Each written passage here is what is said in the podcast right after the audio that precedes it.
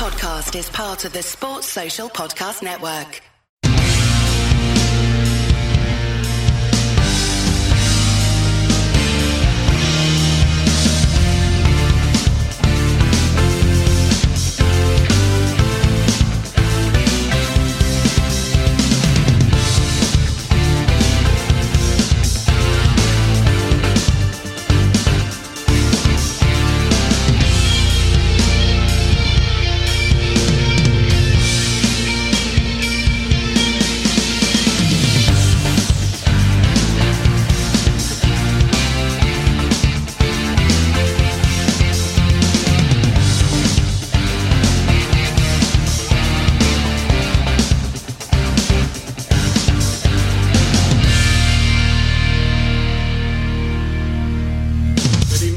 Welcome to the LFC Day Trippers. It is another Thursday night, and we are back with a viewer's voice.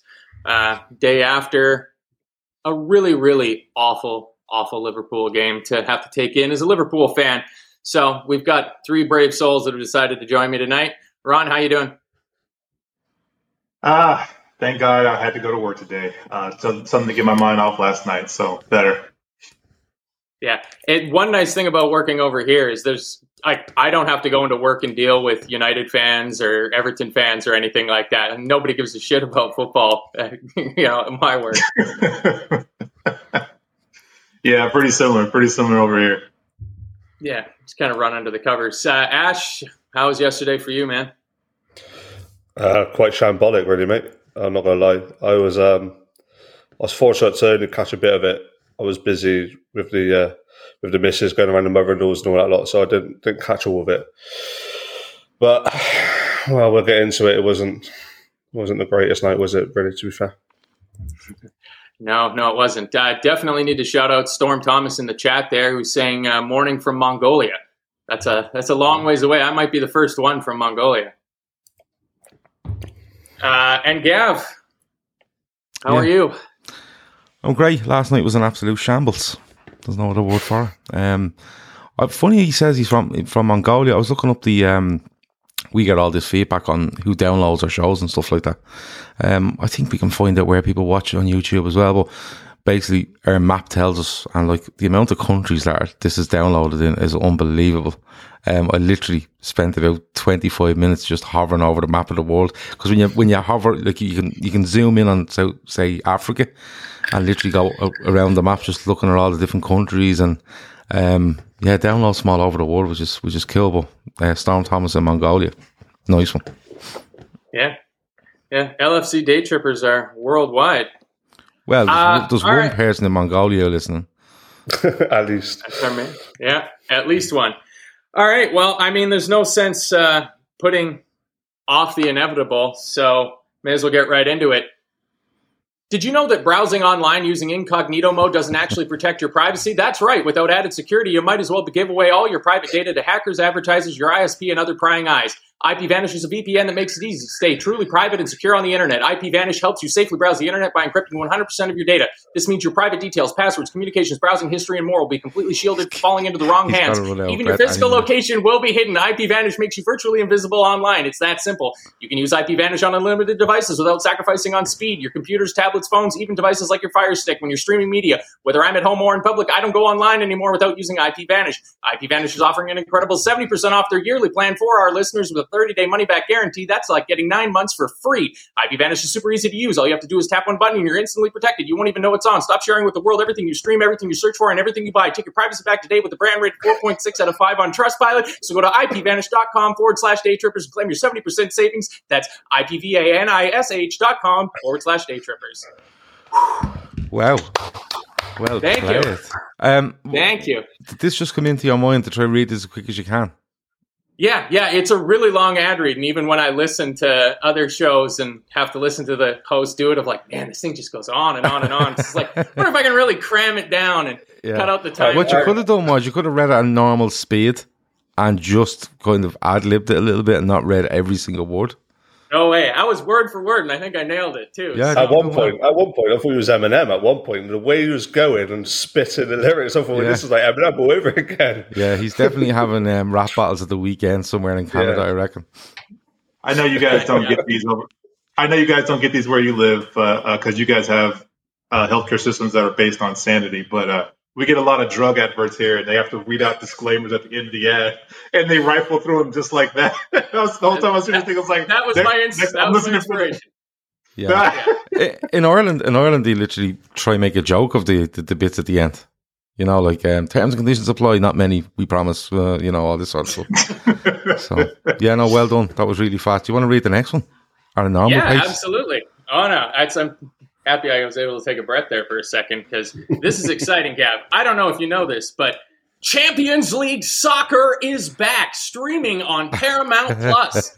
Nine months of heart stopping, hold your breath exhilaration starts September 6th with the biggest stars, the top teams, and craziest fan bases across Europe. Watch every match from the group stage through the knockout rounds as Benzema and Real Madrid defend their title against Liverpool, Man City, Chelsea, PSG, Barcelona, and more in soccer's biggest club competition, so don't miss a single sweat soaked second of regulation time, stoppage time, and extra time. And stream every match of the UEFA Champions League live starting That's- September 6th that's UEFA. exclusively on Paramount Plus. That's UEFA. there we are. It's not UEFA. It's UEFA. This this was written by an American, so the fact that he uses the word soccer. How, means how did you pronouncing- manage to do the first one at like 100 miles an hour, but struggle with Barcelona, Yeah. PSG, Yeah, and Benzema. UEFA, and Benzema? This is this is for our American audience, all right? This Well- is a global show. They're, they they might not be familiar with some of these names. Um, Jake says, Gav got to bring back their fucking bullshit quizzes now with no football. Jake, obviously a massive, massive fan of our quizzes.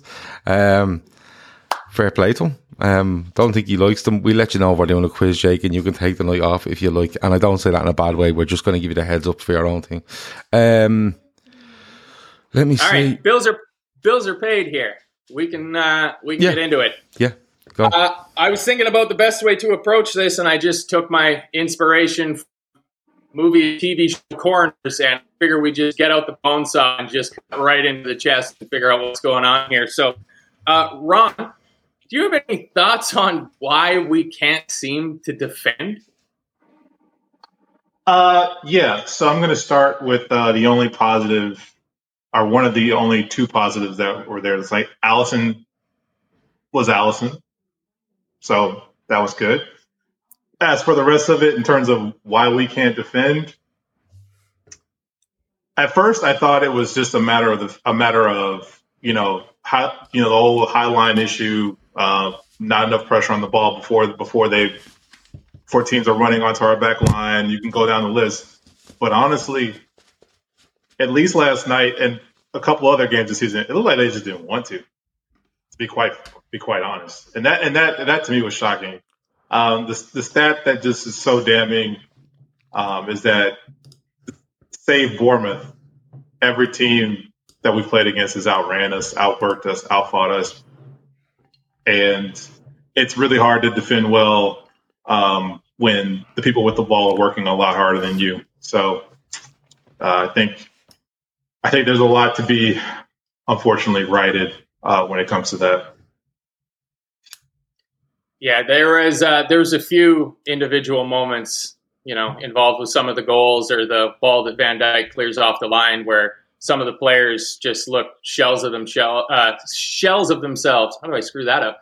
Uh, Ash, uh, what's troubling you with the back line? It's just multiple things, really. I think, mate, is we got knackered for a start. I don't think that helps. Um, mentally, more than physically, I would probably say. You'd imagine having the rest over the summer. It's not going to impact their physical condition, but mentally, after last season, the highs and the lows, you know, so close to the title, uh, losing out on the final of the Champions League, I think that's taken a massive hit on them. Individual, like performances, i.e., like Joe Gomez, after being out for so long last year and bringing him back into the fold, slow back on the pace. I think that's a factor. Bringing in the likes of Tsimikas for Robbo, I think, as we saw last season, he needs a run of games before we start seeing him up to where we saw him last season. um, which at the moment it's not going to happen. Robert looks knackered. Virgil, you know that if he's not on his on his game, then that affects the whole rest of the defense. If we're truthfully honest, like Ron was saying, Ali is Ali. Um, if he's not getting the protection, then it's going to be worse than what it is. But then it's it's a team it's a team thing as well. It's not just the defense. I think the way that we play in our system, if the midfield and the and, and the forwards are not doing their job, then they put so much pressure on the back line. And like I said, as we're playing a high line as well, it just doesn't help. So everything's just going going to shit. Excuse the language, but it's just going to absolute shit at the moment.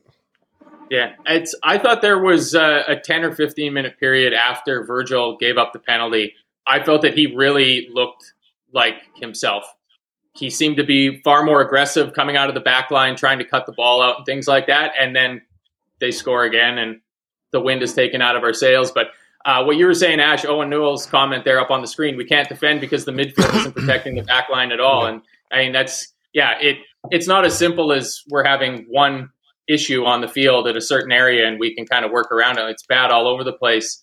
Uh, Gav, what's uh, what's the solution for us to shore up the back line? Like, do we need to cut out the high line? Do we go three at the back?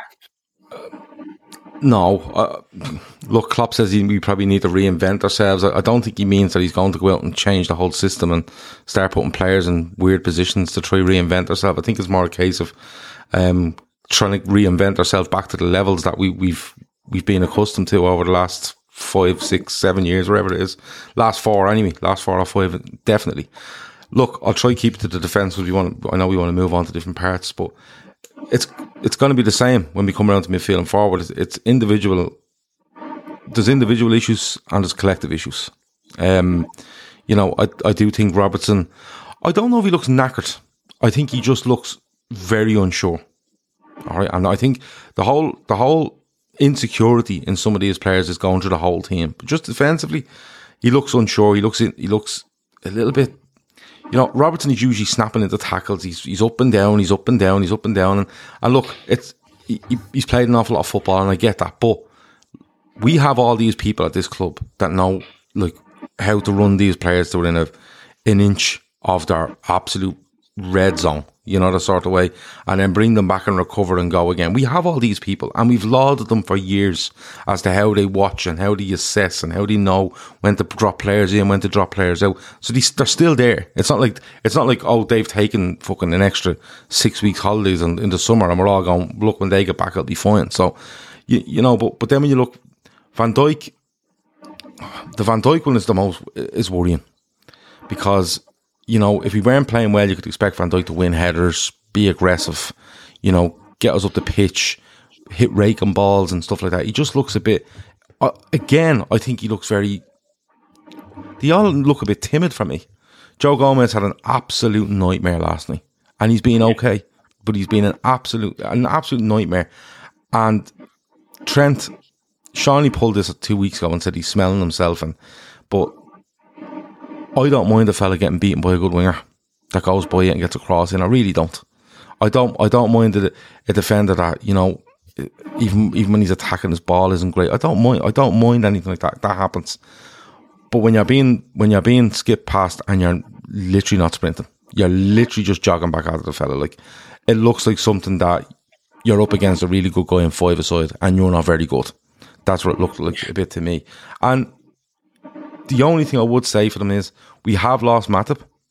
We have lost um, Konate, who are both due. Well, Matip comes on last night. Is hopefully back after the international break, I think. And they will help us. I think that, that you know, without, they haven't, Konate hasn't been involved.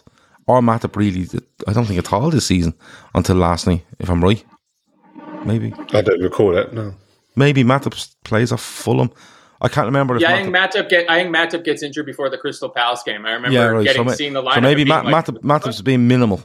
Um, Konate hasn't been there. He gets he gets injured against Strasbourg. I think it was at Anfield, wasn't it? So you know, although they're part of the squad, they haven't been on the pitch. So them coming back less scarred by what's gone on in the last five six weeks or whatever it is, it'll probably be a plus. But they're being exposed because of stuff that's going on further up the pitch as well. You have to take that into account because look, Matt, Liverpool used to give away chances last season, the season before, the season we won the league. They, we give away chances, right? Because we would yeah. be brave, we'd have a high line, and when people got chances, the quality of the chance wasn't great because we'd hunt them down, we'd make it really difficult, and we'd make the angle really difficult. But at the moment, we're not making angles diff- difficult. We're not closing them down. We're letting them take extra touches in the box. We're letting them set themselves. And that's throughout the whole team. Everyone has to take responsibility for those chances. But the defending wise, they are being more exposed. Um, and they are out of form. And they're just going to have to, someone's going to have to kick them. And, and yeah. you know, tell them that this, this has to improve. And, but what I would say in some defence of the defence is that we need to do better further up the pitch. We need to probably we need to step off probably a little bit further up the pitch in order to protect that defence. But but still, having said that, performance is not good enough. I don't mind if Van Dijk is last ditch tackling, trying to fucking save because he's being exposed and we're conceding. I don't mind if you know someone gets in behind Robertson because you know, the midfield is being bypassed. I don't mind anything like that because that can happen. But it doesn't look like that. It looks like when someone gets beyond them, it's like, oh, they're beyond me. And it's just not good enough, regardless of what way you paint it. It feels like the aura's changed. It used to be that, you know, Trent would get caught out defending, but he would still, you know, be running to get back, but he was so far committed up the field. And you're like, where was Trent? Like, ah, he was just stranded there. And everybody was terrified at running at Virgil they don't seem scared to run at Virgil van Dijk anymore. And now Trent almost seems like he's beaten before the ball's even played out to his side, where he just, that was painful to watch. Every time uh, what Kvaratskhelia got the ball and ran at him, it, it looked super dangerous. But being an optimist and to move on to the middle part of the field, the only shining moment at all out of that game was fucking Thiago looked like an actual Klopp era Liverpool football player when he came onto the pitch. And I think it goes to how, again, Owen Knowles' comment and what Ash was saying about the midfield. Like, Ron, did you notice that difference as well in the game? Like, I think Thiago had more tackles in his 30 minutes than the fullbacks and the starting three midfielders had in the entire game. Yeah, I noticed that, and I saw that stat, and I thought um, normally I don't normally I think those are like interesting tidbits, but what's damning to me, uh, particularly for, and I don't want to single them out because all, you know, there wasn't anybody in the midfield who did great last night, but you know, that's what James Milner is there for. Be perfectly blunt. We're not, he's not there. He's not there to be an out, offensive outlet. He's there. He's not there to be uh, the guy you're looking for to be progressive, progressive with the ball. You're looking for him to bring a bit of steel to the midfield, and you're looking for him to keep to keep the ball ticking over and that's about it. And the fact that that guy, who is a senior, you know, you know, um, uh, second captain on the pitch, does, didn't bring that intensity, didn't bring that level of, uh, of tenacity to the midfield, that which is what he's there for. I mean, what's he doing on the pitch? I mean, what, literally, what was he doing in the game? I other other than giving a penalty away and getting a and getting carded and somehow not getting hooked off um, or being sent off. Like, you know, what are you doing? I, I don't understand. Um, similarly, um, you know, Fabinho for me, I mean, yeah, it takes a while to get going. Um, he had some okay moments in the game, but I couldn't tell whether it was his legs or his head that was gone or was it both. Um, and I don't know if that's because the guys around him just weren't they're just too too far apart and he's having too much ground to cover. There was so many things to look at that god help the person who had to do film analysis on this game and try to help point out what went wrong. I mean there's just uh, it was so many things. I'm i'm, I'm struggling to like try to be succinct with this here but uh it, yeah it was it was bad it was like it was, it seemed so easy to bypass through our midfield that you didn't even really hear Lobotka's name called that often because he just got he got the ball and immediately they were right through the middle of the midfield. Uh, anything particular troubling you about the midfield, Ash? it just looks so easy to bypass. I think that's the that's the biggest concerning thing. There's there's no hunger. There's no snappy tackles. You know, trying to win the ball back with urgency. Uh, we've always been known to to press high. If and if that wasn't the case, then nine times out of ten we, we, we was able to get the ball back at a, at a quick pace, and then that transitions go from defense to attack. There's just nothing like that at all. There's no urgency. There's no just looks so there was a bit. There was a bit when Thiago came on though, and that was what I noticed but- was that his press was effective, and he was forcing their midfield and defenders to play the ball that half second earlier. And all of a sudden, Virgil and Robertson started gobbling up aerial duels, and we started winning the second ball and being able to kind of pen them in a little bit. But for the rest That of it, it true. terrible. Yeah, but that's what I mean. It's, we're relying on one person to come back from injury to start the Liverpool way again. It shouldn't be like that. You would think Mm. that you know most of these players have been with Liverpool and Klopp now for what two, three, four years. They know the Liverpool way. They know how we play, the press, the second press, or whatever that looks like. And it's quite demoralising to see after 60 minutes when Thiago comes on or whenever he come on, that that's when we started playing again. We all know how paramount Thiago is to this team and what he does and what he brings to brings to the team. You know, finds the, the cute little balls, sets up chances. I- What is it? I think two, three games him and Fabinho's lost together. So I think cum- cumulative, cumulatively, it's you can see why we need those two together first and foremost, and then the third attacking option, whether that's Harvey or that's Hendo or whoever, that gives them the free range to do what they need to do, linking up with the forward line. So it's just having that balance, but we just look so disinterested, so leggy, so tired, and just a breeze. That's, I think that's probably the easiest way of putting it. Just teams are just breezing past us like there's no, there's, there's no pressure on them, and it's just frustrating to see. It's just so frustrating to see. Yeah, it, it was one of the worst games in terms of every time the opposition got the ball of having the uh oh, like every time they got the ball, it was oh shit, here here they come again. Like they felt like they were going to score every time they got the ball back from us, which was all the fucking time. Also, uh, one thing going into this game that I was interested to see whether we noticed, and I can't tell because we were so poor, was for the last ten years for me. I can't explain what Jordan Henderson does in the team, but when Jordan Henderson wasn't in the midfield, you're going, ah, something's something's missing here. I, and I don't I don't really think we felt that at all. Uh, Gav, you got more to say on our midfield? You know, I talked about it a fair bit in the last couple of months. Um, well, look, first of all, I said last night, and I stand by it, I understood the starting 11. I understood why that starting 11 was out. Um, you know, Melo hasn't played a game of football since May. Thiago had two days training. Um, Bajcetic is, is a kid. Um, and you're still, regardless, you're still going to a very intimidating place in Napoli, um, Naples to play football. So I understood the starting 11. However, I fully agree that James Milner should not be playing these games for Liverpool Football Club. Should not be starting these games, right? Um, and and Arge is there, and Arge is always in, and me and him kind of bounce off each other. He says, "Teams have sussed us out. I'm not blaming the book, but that was a bad sign. I've never known a coach release a book when you're still with the team. Listen, if you think that book is the cause of Liverpool's problems, I, I don't know what to say to you, right? Do you think that all these teams in the Premier League and around Europe don't know what Liverpool do? With all these, with all the people that you have at their clubs to overlook stuff and re- watch video and watch analysis, do you think they turn up at Anfield and go, "What way do these play?"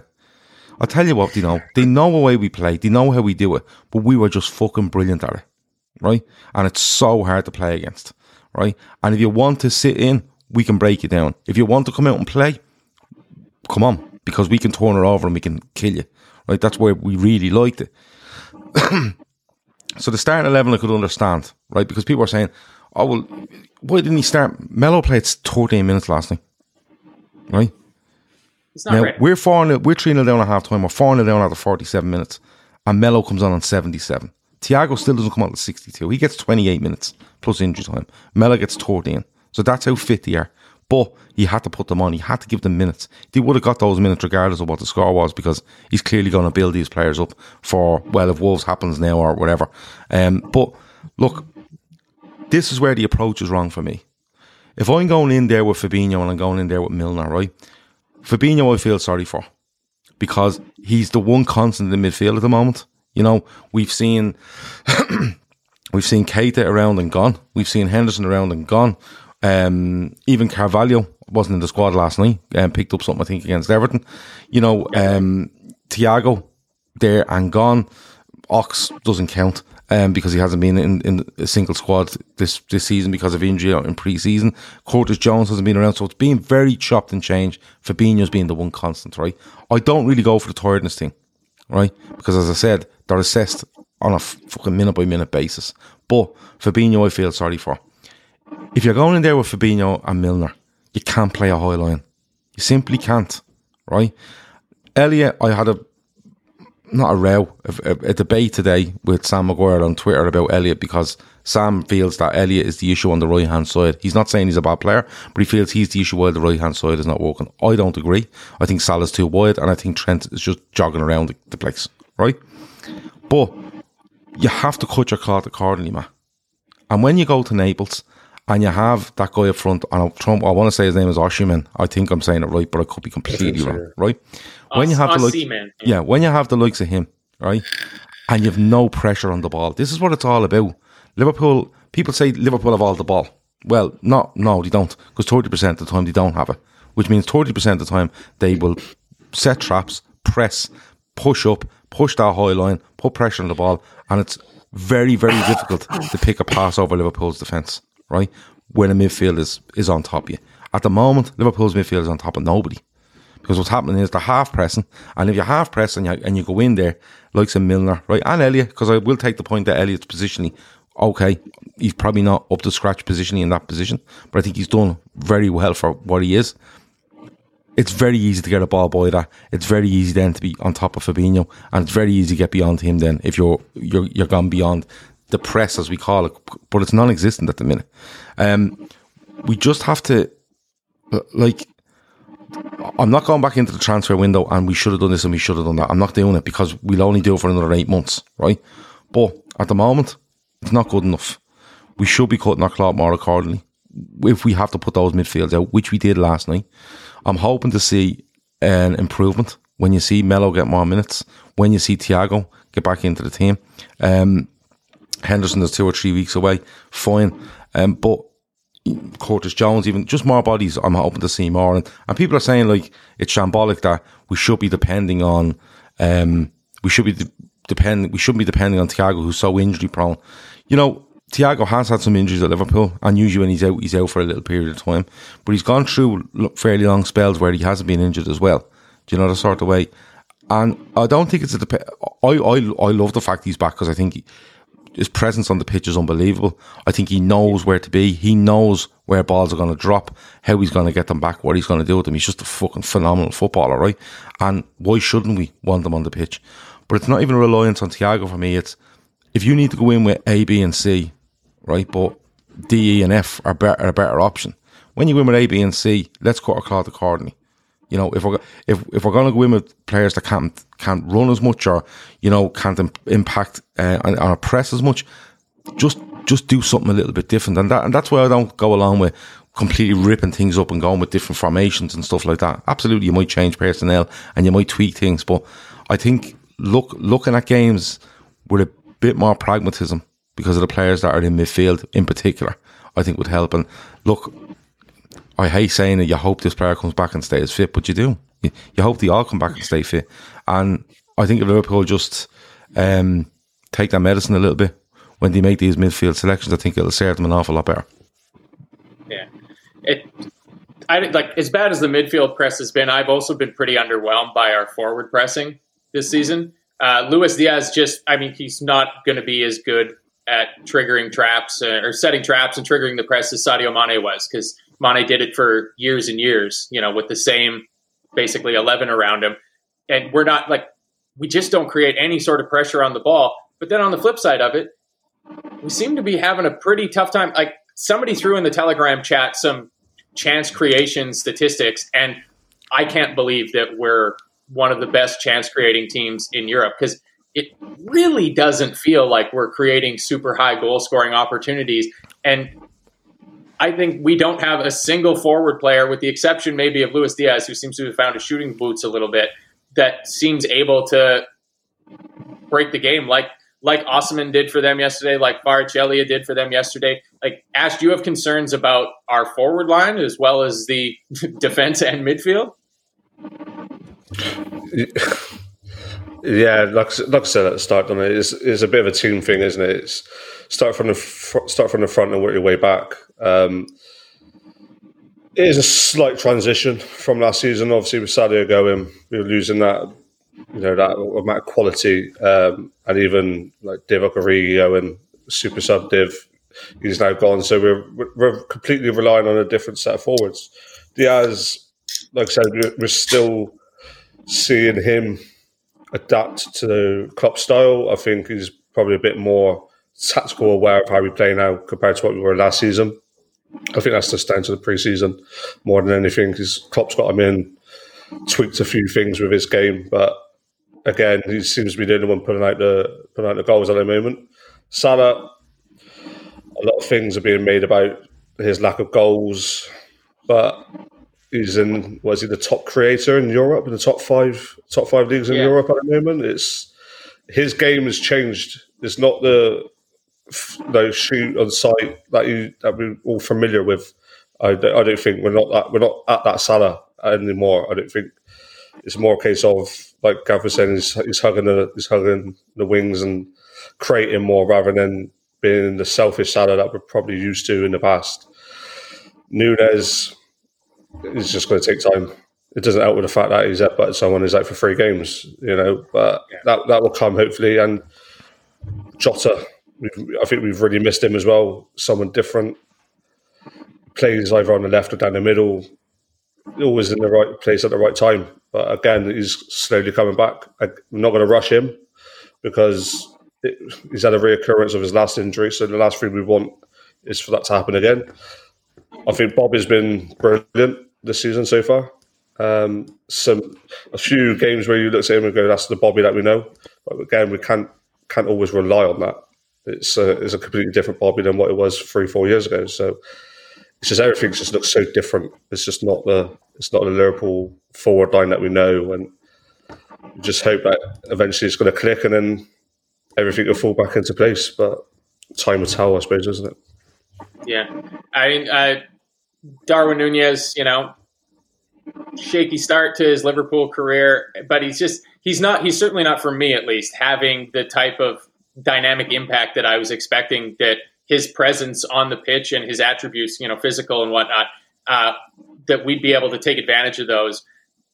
A guy who was rumored to cost uh, the asking price that Napoli asked for for Victor Osimhen was 86 million pounds and Cristiano Ronaldo. And yesterday he he looked about worth that much. Uh, Gav, you concerned about your preseason prediction of uh, Darwin Nunez's goal return this year? No, no. I think he'll score plenty of goals for Liverpool. Um, I think we're trying to be too clever with him. You know, Yeah. spending a lot of time out on the left and stuff like that. You know, uh, you hear it an awful lot, like back to basics and stuff like that. And I'm not asking Liverpool to go back to basic, basic football, but when you look at like the forward line, oh yeah, I think Salah's being too wide, although his chance creation is very, very high. Um, you know, I think it's when he's out that wide, I kind of say, so why is he out that wide? I keep on, and I'm not saying he's hugging the touchline all the time. I just seem to notice him. Like, don't get me wrong, he plays wide right for Liverpool, but when we're in certain situations, you'd often see him finding that pocket on the inside right. You know, where he, if you if you lined up a four-three-three with three actual forwards, you know, corner of the box on the right hand side, he used to find that pocket an awful lot and do serious damage. And and I, I seen he he seems to be ten yards wider all the time, and that's obviously a, a, a tactical thing, and and you know what way we want to play and stuff like that. But I'm not worried over Salah at all. Um, Firmino has done has done good, you know, in the last couple of weeks. But Ash is right. F- Firmino can be quite streaky. Um, he's a good squad option, but I think Firmino's getting to the stage where he's a squad option. You know, um, he's not going to start. And I, I, you know me, I. I believe if you're in the squad, you're good enough to start for Liverpool. I don't want any of these hangers on and stuff like that. Um, but Firmino, for me, if we want to play with those those wingers and stuff like that, and you have got Darwin Nunez, you have to start him. And you have to say to Darwin Nunez, we're going to get these two guys each side as close as we can to you, especially Salah. And you're going to and you're going to work. And look, Jota's coming back. Jota's Jota's a great foil for Nunez if you're trying to bet him in because Jota can go in up front, down the middle, and if you want to put it in there, he'll score headers. He's he's deadly. You know, he's he's a kind of a he's not quite a penalty box poacher, but he's very good in the penalty box, if you know what I mean. He's not one of those that taps in six yards an awful lot, but he, great headers and great finishes and stuff like that. Diaz I've been really impressed with.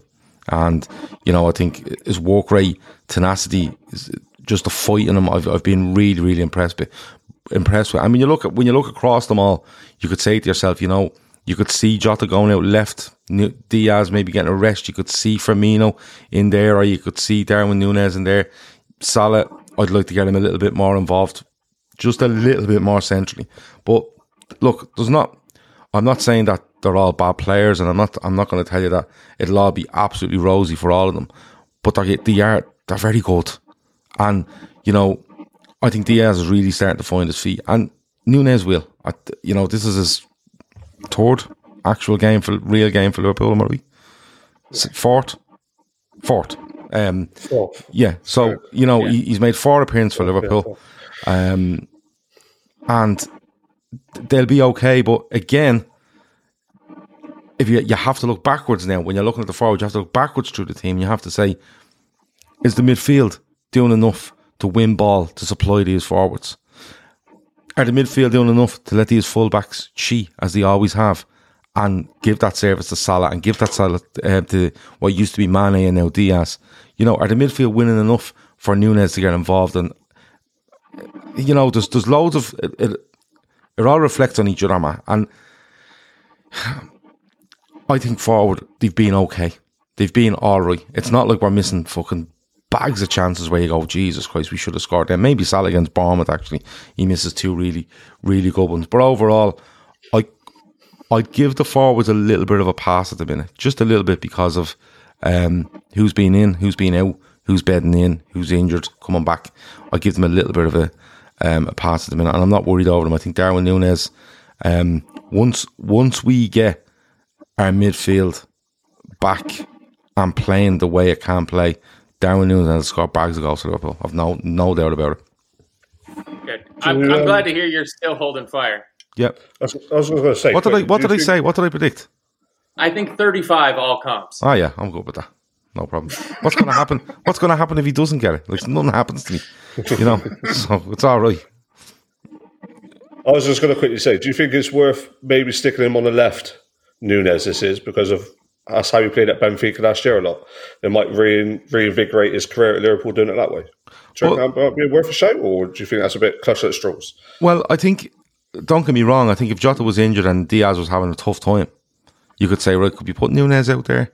But I think Diaz has probably been a kind of a bit of a bit of a talisman in a poor kind of period. You know, I think he's I think he's the one that's shown more than most. So it's not like I wouldn't be taking Diaz out to put Nunez out on the left hand side. I just think we need to get Nunez just needs a run of games. You know, he's like I said, this is his fourth appearance for Liverpool.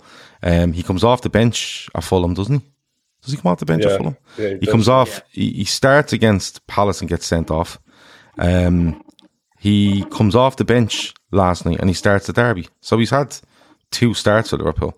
Um, he needs a run of games. They all they're going to have to learn. They're going to have to learn quick though, because at the start he've made, there's no real buffer. Remember at the start of the season, we said if we're winning games, we can bring him in here and bring him in there and bed him in. Um, no, you, his, his time to bed in is running out very very fast. It's, I mean, the idea of moving him out to the left kind of brings me on what I was going to ask Ron of, you know, if Luis Luis Diaz is our informed striker out of all of them, though I would posit that the times where he's looked the most dangerous was already after we were in a serious situation. He looked his best after we went down to 10 men against Crystal Palace and after Napoli was already well beating us. So, I mean, there's a slight caveat to that. But, like, Ron, is Diogo Jota going to have a tough time getting back into this team? Like, if we need to keep faith with Nunez and give him a run of games and Luis Diaz is on form and Salah's virtually undroppable, like, without a change of formation, it, it seems like it might be tough for Diogo Jota to at least get starts. Maybe not minutes. He'll definitely come off the bench. Uh, in the near term, uh, maybe not. Um, but I think as it goes on, that'll probably end up being the case. Um, I think the one thing I'd like to, I agree with you know what's been said about the front line for the most part. The only thing I'd like to add is I think the other the other slight caveat I'd, I'd give them a pass for is that they've they're kind of trying to make the best of what they've got in terms of service going forward. I mean, you got we have to remember keep in mind that our two creative outlets happen to be our fullbacks, and both of them both of them are out of form both defensively and offensively. So um, it's a, it's really hard uh, for this for them to expect the same output with the reduction in service that they've been getting. Um, so that that that kind of gives them a little bit of a pass. The other thing is, um, I think there's it's been hit to do is, is the positional uh, issue, which is um, for whatever reason, uh, Robertson and Diaz just can't seem to sync up properly, um, and that could be due to form, that could be due to a lot of things. Uh, they've been playing together long enough where there's something should be starting to form, but it just isn't there yet. Uh, and then on the other side, um, for some reason, uh, Trent has been more inclined of late. Instead of doing the overlap and run inside, he's doing it outside. I mean, outside, he's doing it inside, um, which in, in, inherently puts Salah further out wide to start because if he run, takes that run in, he's running into Trent and that kind of breaks up that triangle that he, Trent, and Harvey uh, try to develop. Um, so I think there's some issues with that. Um, that doesn't seem to be as working as well as it did when it was used occasionally last season. Um, I also think, again, going back to the service, both from midfield, which was always limited, but uh, as far as as far as the fullbacks is, uh, you are there are we do have runners um, making diagonal runs in and out but no one we'd rather we'd seem to rather want to spam the ball uh, from a from a cross as opposed to try to play it in the feet. Now that's fine um, when we're playing sides that aren't full of you know tall center backs who gobble that kind of stuff up, but you know when we're not, you know you got to be more cognizant of who you're playing against, uh, and we're just not we're just not trying to find uh, those runs as much as we used to you know, Henderson, Henderson's really good for that. That you know, that little lofty chip ball he, he likes to try. We're just not doing as much. We're not doing that as much. We just seem to be spamming it um, into the same area, hope, hoping uh, that somebody will get onto it, and they don't. Um, so I think those are a few of those things that keep going on uh, that we, aside from all the other issues, that we could tweak uh, to kind of get a little bit better in the front line. Um, Jonathan says there uh, wonder how many times you watched Nunez before predicting he'd score 35 seasons. Maybe once. I presume you're talking about me. Twice. Definitely um, twice. Yeah. Once, once in Benfica, once at Anfield, and then I watched a deadly um, YouTube compilation which had brilliant, um, you know, that Euro pop music, which was incredible. The 35 goals was just a number on the top of my head, Jonathan. Um, more than hope than, and, than, um, I don't claim to watch all these players like a lot of people would. Um, I watched him 70 times before he signed with Liverpool. Bollocks, you did. Um, nobody's watching Benfica, let's be honest. But, um, no, I'll stick with the 35 though, for the crack. Yeah, I don't um, know sorry, if Jonathan sorry, was here sorry, when just, that show was on. We, just in the uh, chat as we well. Um, just in the chat, um, Reese McCardle in the chat says the Premier League have been informed that the matches are off this weekend and they will be kept informed about next week. That's what Reese McCardle says on here. He also says Mike Keegan DM. Um, I don't know what's going on there, but um, Reese McCardle reckons Premier League clubs have been informed that the matches are off this season. Does that mean not this season? This weekend. Season, season yeah. yeah, no, they haven't called off the whole season. The Champions League as well is going to be cancelled midweek. Yeah, usually when, when something like this happens, um, you probably get seven to ten days where stuff is the sport doesn't really happen because yeah. you know with it being the the queen, it's going to take so long to organise because there's no doubt to be hundreds of millions of people out on the street um, for something like this. So you know it takes an awful long time to organise, and we're in that time of organisation they don't really have sport. The golf, uh, uh, the BMW um, was uh, suspended today when news came through. So that's that's how is much they just cut out. is the cricket suspended? Uh, I got a test on against India right now. Um, uh, uh, Mike Keegan DM is the guy who just said it, says Reese McCardle. Sorry, Reese, I thought you were just typing into the wrong thing, telling Mike Keegan to give you a DM. Um, usually, when something like this happens, and I'm, I'm only going on when Princess Diana died, which is tw- tw- 25 years ago now, I think. Um, I seem to remember like about a week where nothing happened. No sports, no nothing happened. Um, so I'm just going off that, but I'm sure that I'm sure they'll come out and make a statement tomorrow with regards Yeah. to where go. I, it's a it's a blessing in disguise for us because I I might be reading a little bit more into Klopp's comments about needing to reinvent ourselves uh, than some other people are. And Gav, you were saying take it kind of with a pinch of salt, but the extra couple days on the training ground can only fucking help us at this point because it it seems to me that something needs to change. Not drastically, but it can't just be a little tweak here and there of, you know, move two yards inside or outside on that like to me it really seems like we need to either drop our back line try to keep our fullbacks in more of a flat four put two in midfield something like that. Like Gavin, like from our talk around the different areas of the team it seems like there's major major issues going on. Like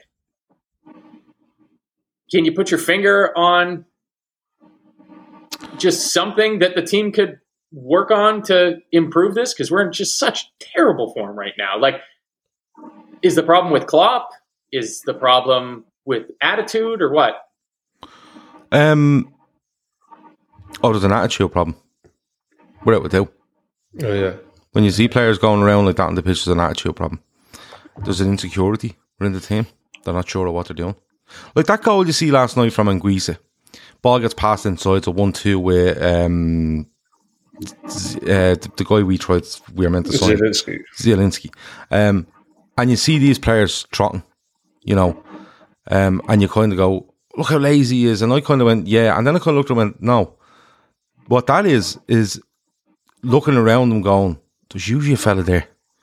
Is there usually a fella there when that ball gets played? And is there usually a fella there? And they're all kind of nearly programmed to know, like, that he, someone will be there to stop. And then you look, oh, the fucking no one there. We're a mile off here. We're, we're actually a mile off this here.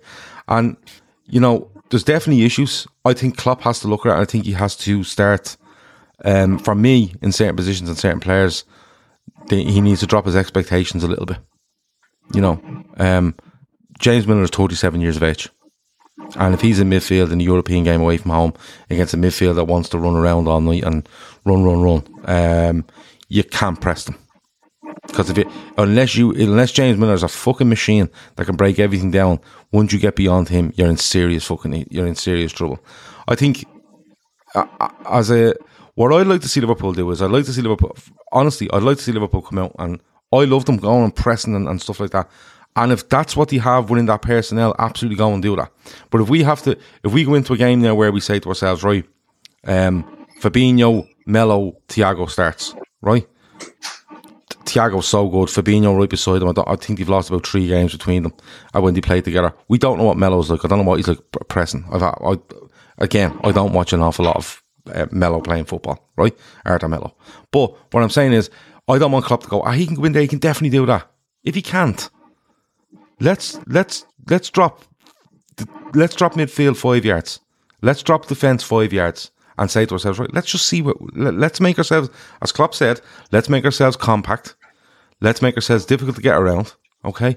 And then as the game develops, you go, actually, he can press. He, he can do that. He can do that. He can do this. He can't do that. But what I'm saying is stop giving away chances. Like it's actually criminal for a guy in a Napoli midfield to get it on the left side of midfield and pass, make one pass inside, and a fella just literally has the fucking whole pitch to look at and hit passes. He gets up, he gets the ball and he's able to look around. So I'd like us. I'd like us to just. I'd like to. I'd like us to adjust to what we have instead of. And people say like we've become. You know, people have sussed us, and we've. You know, the word's gone out of my head, but um, I don't. I don't think we. I don't think we've become like where people just know what we're going to do. I think we don't. We see ourselves as doing one thing and doing something completely different. And teams are running more than us because simply because they've more belief. You know, when teams hadn't got a belief against us, you wouldn't see midfielders breaking out and breaking beyond their midfielders. You wouldn't. You'd see one No, or two guys. terrified. Up, you'd see one or two guys up front trying to make chances out of maybe a long diagonal ball that was kicked kicked up the pitch, and maybe you get beyond Van Dijk for a couple of a couple of seconds. But you wouldn't see people breaking beyond. But now they are because they go. Do you know what? They can't. They can't get with me. They're not as formidable. They're not as. They're not as controlled. And and I just want to see us cut our cloth a little bit when it comes to games. And I've no doubt that Jota, uh, Konate, Thiago all coming back will make a massive difference to us. But still, if you have to pick the likes of James Milner, and still, if you have Andy Robertson in this form, Van Dijk in this form, Trent in this form, you might have to think about changing it. And that's just the way it goes. You, you have to think about changing it. The, the issue becomes, I mean, moving, dropping your midfield five yards. I mean, if you think about the level that these guys train at, moving one yard changes all of their angles for pressing and everything like that. Like, t- to me, that's almost as drastic a change as to switching away from that tried and tested four two or four three three and going to a four th- two three one. Uh, but you mentioned form, and you know, Ron, I'll come to you on this. Like, it goes to attitude, but like nobody seems to be playing to their level. You used to look at last season, you could look at our team and go, man, we've got five or six world class players. Like if you were making a world 11, we had five or six players that were legitimately in with a shout. And none of them are playing to that standard. Alisson would be about the closest, but and you look Trent, Robbo, Virgil, Fabinho, Salah, all of them just way, way, way off form. How do we correct that? Like, do you just have to wait it out? Um, not necessarily. I, and I agree with Gav on the idea of um, going back to basics. I don't. I never really liked that. I that idea too much. Um, but there is. But the way I like to think about it, instead of that, is more of remembering what got you to the level you were you were at. It was the basics plus being able to add some flair on top and making your skills shine through. And I think particularly for Trent Robbo lately for the last season and a half, well, end of last season, beginning of this season, they've been trying a lot of things that, yeah, when it comes off, when it used to come off when we were on top of teams and had all that all the pressure um, applied to the press, you know, it, it would come off every once in a while, and if it didn't, you know, we, we, we had the assurance, we had the form to know that, you know, taking that chance, it's not going to, we're not going to get beat by one pass on the break. But, Sorry, go on.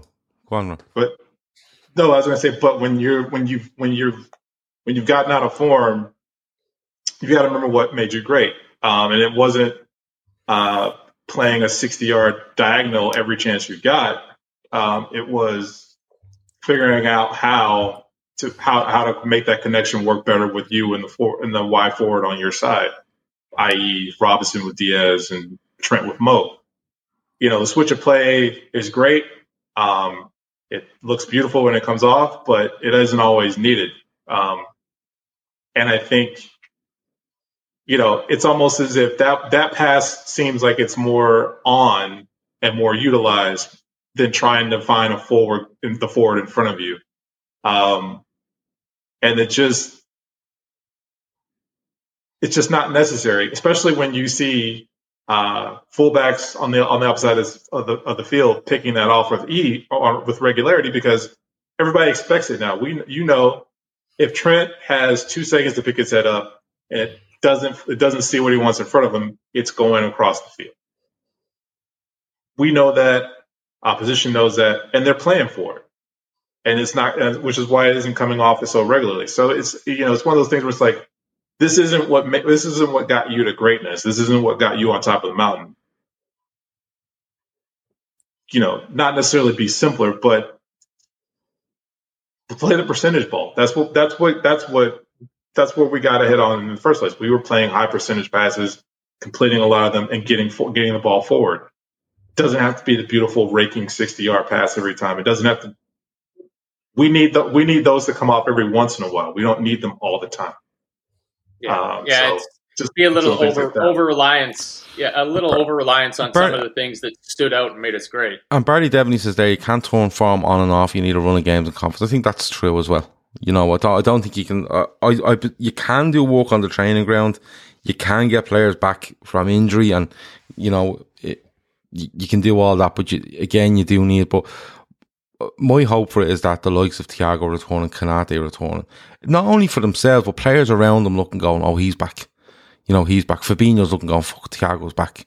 You know, and again, that's no slight on James Milner, but James Milner at 27 shouldn't be starting Champions League games for Liverpool. You know, we shouldn't be starting big league games for Liverpool. Um, but I, I, I think, and I, it's it's a hope that when you the players in the team at the moment that have just lost their way and you know, just seem to be all over the shop. We'll look at these players coming back. Jota, you know, you look at him and go, Nunez is bedding in. He'll get, he could get us a goal. Jota's fucking lethal if you, if you give him the chances. And I just hope that, you know, they always say like, oh, a new signing brings, um, raises the, the place and raises training and, you know, gets people's spirits up. I think those players coming back, I hope, you know, just, just has a little, a little effect on everyone around them where they go, they're more comfortable in themselves and they can feel they can go and play the game they want to play. But I go back to it. If you don't have them available, Klopp has to become a bit more pragmatic for me. He has to, you know, take the foot off the pedal just a little bit at times. And I'm not saying we won't be all right because at the end of the day, Liverpool are going through a seven game bad spell. Let's be honest about it. You know. Yeah, it, I think the long term, you know, form will come back into line, but the attitude part of it is somewhat worrying. I was on that show when Shawnee first mentioned about Trent smelling himself, and I didn't really agree with it at the time because he was celebrating after a goal. You know, he's acting like everybody look at me. Well, literally everybody was looking at him, like he had just put in this amazing goal. But some of the some of the body language that you're seeing from some of the players, like and especially Trent, of just he just seems to have a lackadaisical way about turning around and trying to get back after he's been beaten that makes it look like he doesn't give a shit at all. But like is there is there a solution for the attitude problem, Ash, or do we just need to knuckle down? Like, do we just need to get embarrassed? Because there's no way the players felt good about that performance last night. I think it comes down to a lot of things. Um, I'm I'm no manager, so I'm not claiming to be, but it just seems like there's a few a few little minor tweaks will go a long way in how the team will play. Um, I personally think the defence needs to drop at least say go back at least another five, ten yards. Get familiar with each other again. I think bringing Matip back in the fold to have that relationship back with Verge will will play a big part because. No, when you uh, when you say that, Ash, do you mean all four of the back four or just the center half? I, I reckon all four, and then I've been a great advocate since preseason that we should switch to a 4 2 3 1. I've been saying that it just changes it up. It's a different way of playing. I think teams have become accustomed to us playing a 4 3 3. And as a lot of people have said, they've sussed us out. Um, so switching up to a 4 2 3 1 is just something different. And I would personally play Fabinho and Thiago on the halfway line, as you would expect to see the back four now. And just the familiar like partnerships, like the Fabinho and Thiago, and Matip and Virgil and I would play the a, the three and the one up front. And you were saying, is Jota going to fight for his place? Why can't we play him as well as Nunez, Diaz, and Salah? You know, yeah. something different. Bring bring Salah, Diaz in a bit narrower to play closer to say Jota, just behind Nunez, and then that enables them to to keep Trent and Robbo down the flanks. I think I think it was um, Kev who said they don't seem to go on the outside no more. They always seem to go inwards, and it's just it's the finer details like that that we're not doing from previous seasons. That they've just lost themselves. It's just our basic plays that we've become so accustomed to watching, like the team play, that they're just not doing anymore. So that's why I would say go back to basics, bring the team back a, a few yards, play a different formation, bring the wide man in a little bit more and just build the confidence. And like I said, get like Gav was saying, get familiar get familiar players back, like the Matips, the the Konates, the Thiagos, the Jotas, where they're where they're used to each other. They know what their role is. They know what the other person's going to do. And I just think if that was to happen, it will it'll get teams second guessing, and I think the team will have more confidence in each other, and hopefully, again, I keep saying this all night, but hopefully, it just click, and we start seeing. uh, All it takes is a run of four or five games, you know, touch wood, barring injury and stuff like that, and that's it. I don't see why we won't be the Liverpool that we were last season or, the- or the years before. I think we're so low on confidence at this moment in time.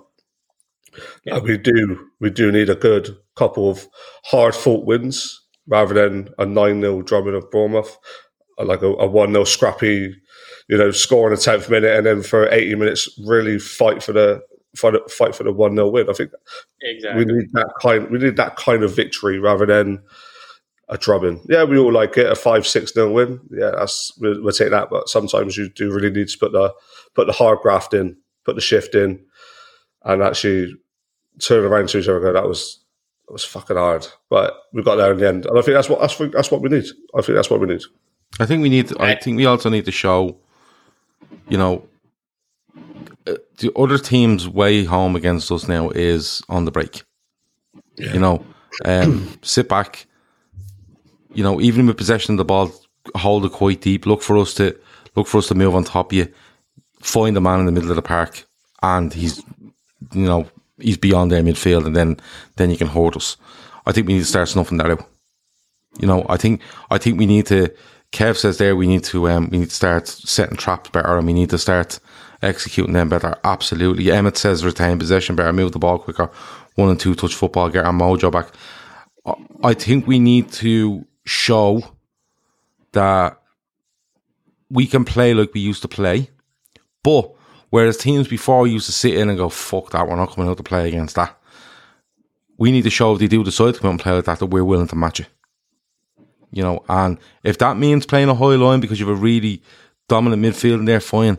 If that means you have a more workman like or in, you know inexperienced midfield, and you have to drop that defense ten yards, and that midfield has to drop a little bit and and win the ball from there, absolutely fine. But um, we need to we need to get a fear factor back um, in some way when it comes to the opposition because they're not having to do an awful lot. They're not having to do an awful lot.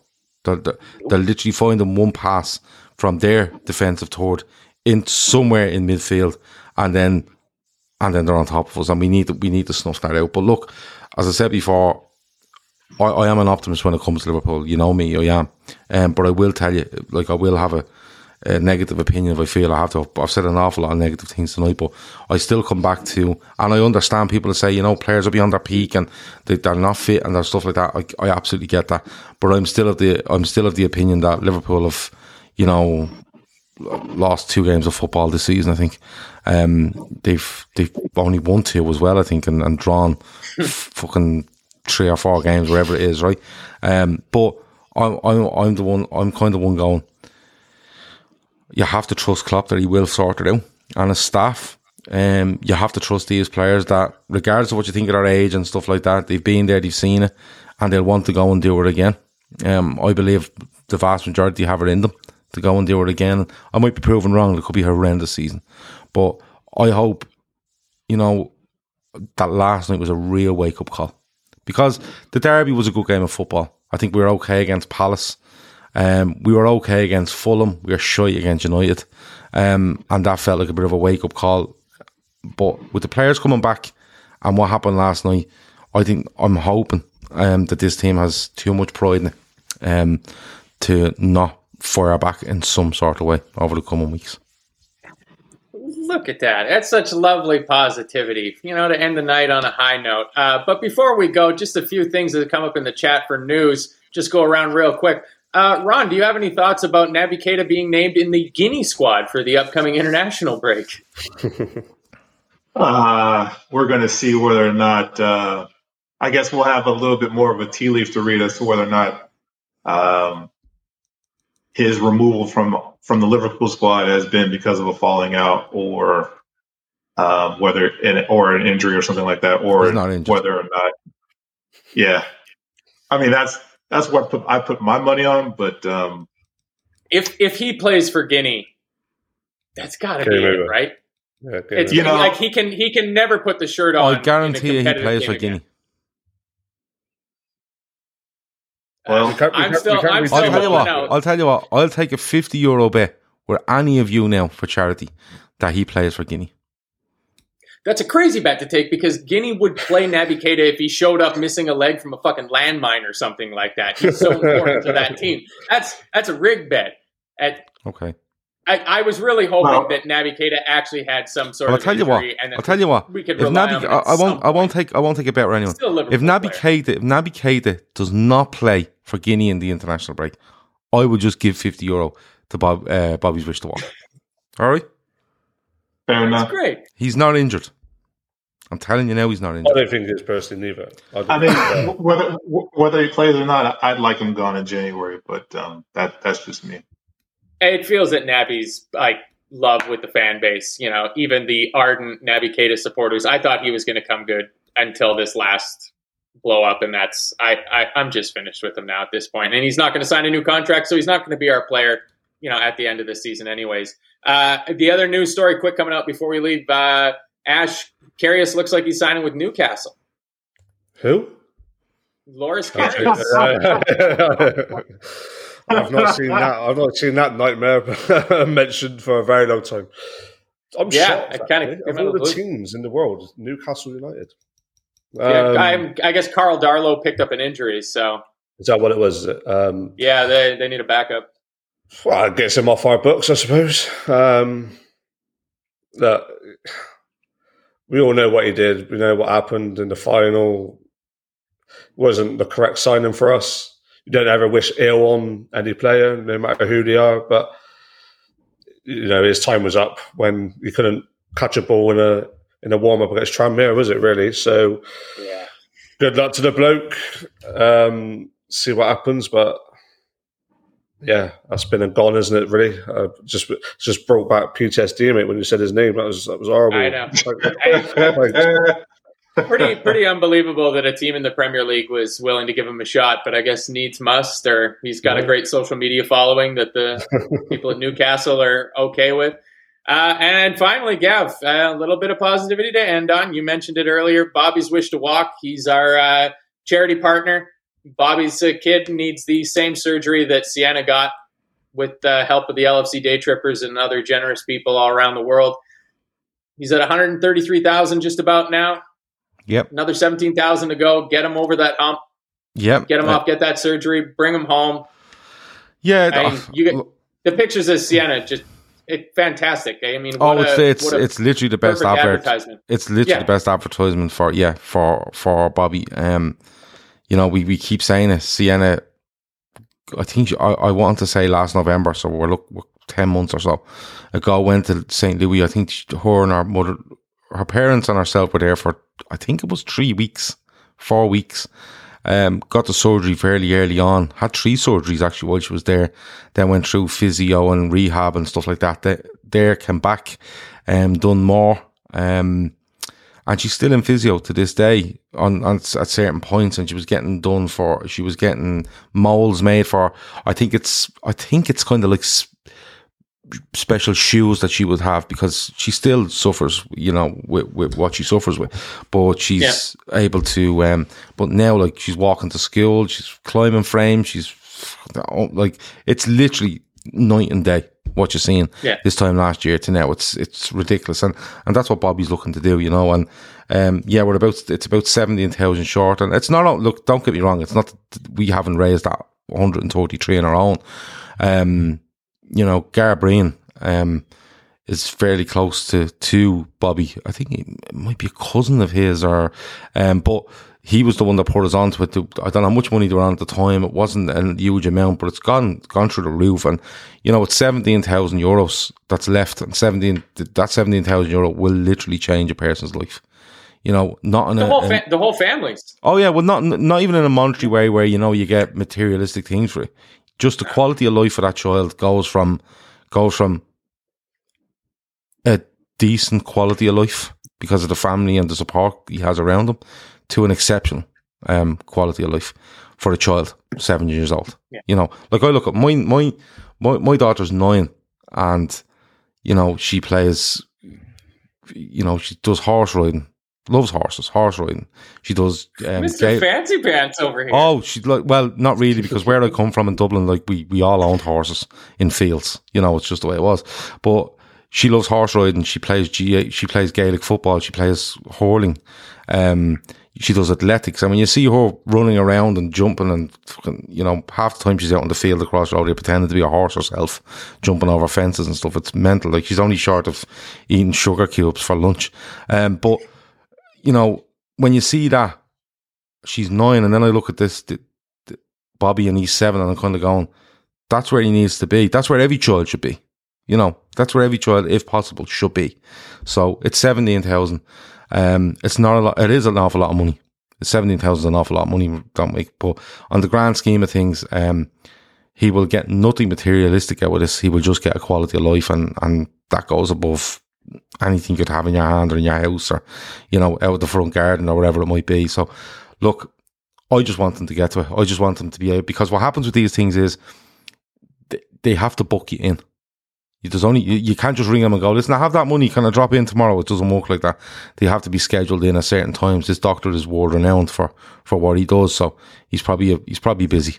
You know, I reckon he's quite busy. So, um, you, you have to get him booked in, and there's there's just weeks and months of operations and rehab. It's not easy. Like it just doesn't flick a switch, but you have to be able to give a seven year old this chance. You just have to be, you know. And um, I'm I really hope that I really hope by the end of October, end of November, that seventeen thousand has passed, and um, you know, it's it's it gets him to where he needs to be. And I always say it, it's the most important thing on this channel.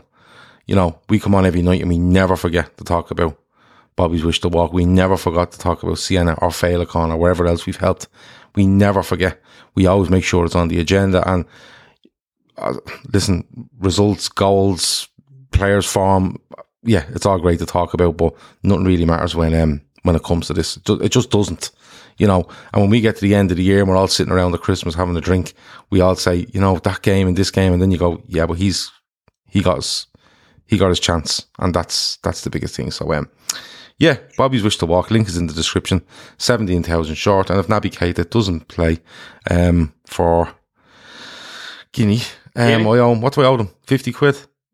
yeah, Fifty. yeah, I think you said Okay, that. no worries. Yeah, and I, I mean, again, if you uh, if you're not able to donate right now with uh, whatever the cost of energy has given an Yeah. imaginary number over there for you guys now. Yeah.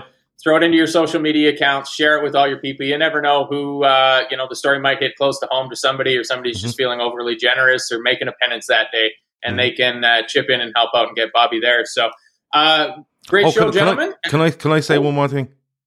You may you own the the whole boat. So. No, no, I don't. You do because tonight. Um, so people have asked us about watch-alongs, right? And we're not into watch-alongs really. So what we're doing is we've decided, as a group of us have decided that we're going to cover loads of different sports. All right, on on a watch-along basis. It won't be on YouTube. It won't be broadcast anywhere like that. It's very simple.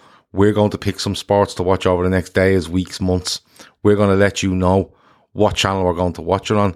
You can watch it on your TV or IPTV, wherever you want. You can mute it. We're going to give you a link. You click that link on your phone. The audio will come out of your phone and you can hear us commentating. Plus, on your phone, you'll have a live chat option as well. So, if you're in a Telegram group, and the details are in there already, me and Matt are going to watch some baseball tomorrow. Um, Yeah. We were planning on watching some football over the weekend, but that's gone. But um, we're going to be watching stuff like um, golf, Formula One, whatever sport we want, you know. And then when Phil gets wind of it, we'd be watching. I know, I don't know, That's throwing opening week. Throwing opening weekend for NFL. cavity blocks, fucking Chest as far as you can, while you know, to upside down on a bungee, something along them lines. So, um, yeah, it's uh, it's um, yeah, it's just something we're doing. We're not doing it in any way in conjunction with any of these shows. We're just going to do it as a laugh. couple of people in a studio watching it. You can chat with us. You can watch the stream, or you can. Most people watch it on their TV or IPTV. Link up with the channel we're watching, sync it up, and um, listen to us, and also have that live text chat as well. So there you go. Stephen Max says snooker. I'd love to watch snooker. yeah, get on it. Uh, if you're if you're in the chat and you're on, I'm not sure if it works on your phone, but definitely if it works on your computer, uh, we can add you into the room as well too. Like if it's something that you're invested in, so I can see us watching maybe a few NFL games this season. Mhm. So if out of the few NFL fans in the chat, if your team's playing and we happen to be doing a watch along, we can get you Yep. up on screen with us and get you properly involved in the uh, in the discussion and everything like that. Like it, if it goes well, it should be fun. I mean, the hardest thing We're doing baseball tomorrow. Have a third lined up. Yeah, we're doing the, Well, the you're- Cubs you're and doing- Giants tomorrow. Yeah, you're doing baseball from nine. I'm going to join you from ten. It'll probably go on till fucking one in the morning because baseball is mental. Um, I know nothing about baseball, so don't come on. I won't have stats. I'm literally going on to talk to Matt while he watches baseball and tell you about it. And I'm trying to. I'm going to try to learn because I did promise I would learn how to what baseball was. I'm going to I'm going to teach Gav the rules of baseball tomorrow night uh, live in a watch along. So there you go. Oh man. no way it can go wrong. No, Oh man. no, If you thought Amer- if you thought American football had rules, oh my god. yeah. Yeah, it's uh, no. Apparently, Chris Brack summed it up as you just try to hit the ball as far as you can, and that's sort of, but also not even anywhere close to it. So I watched. Leave I watched about. I watched about thought. five minutes of it last night, and I was like, "What's this square on the screen? Why is this square on the screen?" strike zone. Yeah, and I was like, "But is is that just for us at home, or Yeah, Yeah. no, that doesn't dangle there. There's not. no? like I know it doesn't wire. dangle there, but, but like, but like, uh, what happens if the ball doesn't hit the strike zone and the guy behind That's him ball. calls a strike? No, if the guy doesn't swing, that's a ball. Four balls and you get first base for free. See, this is all going to Oh, be this is explained too much tomorrow for my night. brain. This is Yeah, too much yeah. for Are me. you trading Oh, no, smokes no. for this four space and all? Like, is there? Luckily, luckily, Oh, Ash it gets baseball game can complicated. take fucking gets complicated. hours, so there's Okay. lots of time to explain all the minutia look, of baseball. Sorry, I promise one last thing. Um, if the football is called, obviously, if the football is called off at the weekend, the Premier League forecast won't be on tomorrow night because you'd be sitting there previewing nothing. So that won't be on. Um, the post match game on Saturday uh, show obviously won't be on because there won't be a game if it's called off. Um, Sunday though, um, we will do a fatback for. Um, in some way, shape, or form. We don't know what we could do. We'd probably do one of those um, uh, poxy quizzes that Luke hates. We might do them. You never know. So there you go. Do it, do a trippers chat and just cut Phil right out at the knees before Oh no, no. out. The Trippers chat shows are due to be recorded from next Tuesday, and I promise you they'll never be live ever. Because and and the other rule is that um, when they're recorded, it has to come to me to listen to, um, and be edited and then put out. So um, yeah, like we we be gone. We're in about fifteen minutes to be released. These unedited. Trust me, I'll put them out live for the that that matter. There you go. Smart Done. move. Okay. Smart move. All right, uh, Jody P. Just to let you know, I, I'm hoping to do some Blue Jays games in the future. Just the game on Friday night is starting at like one in the morning Ireland time. That's a little late for Gav. For the first couple, we're going to just put it into our Telegram group. We're not going to promote it across everywhere that we're doing it because we're trying to just get the lay of the land. So if you're not in a Telegram group, subscribe to the channel, go to the community tab. I think it's the first thing there, and it basically sets you through. You literally have to give your email address and stuff. You download the Telegram app on your phone. You go through this link. It sets you up on all our different rooms. You go in there and you can get all the details. That's it. All right. Fun show, gentlemen. All things considered. Ron, nice having you on again. Good seeing you. Nice. Thanks for having me. Good to see you guys all again. Yeah. Ash, good seeing you. Last time I saw you was in a beer gardens just down the Anfield Road. Yeah, mate, it's been a while, wasn't it? It was uh, It good seeing you that like day, and lifetime. yeah, yeah, it was. Seems seems like a very long time ago, mate. Um, but yeah, thanks for having me on tonight, mate. Always a pleasure, never a chore. That's right. And Gav, I'll be seeing you in 24 hours. I'm going to teach Yeah. you all about the Let's baseball. go, Giants. No, we're- I mean, we're going to cheer for the Blue Jays, but tomorrow, yeah, we'll probably cheer for the Giants. Who's no the blue? Who's the Blue Jays? That's Toronto's team. That's Canada's baseball team. So that's who Ah. I watch normally. So, Okay. but um, it's it's the push for the playoffs, and it's on Paramount Plus. No, it's not. but don't don't don't they play like fucking three hundred days a year or something? This No, they play 162 games in like six months. So you basically play every day. The fucking game every mental. day. yeah, let's go. Basically every day. Let's go, Blue Jays. There you go. Let's play ball. That's uh, that's the viewer's voice from the LFC Day Trippers. Thanks for joining us, everybody. See you next week. Sports Social Podcast Network.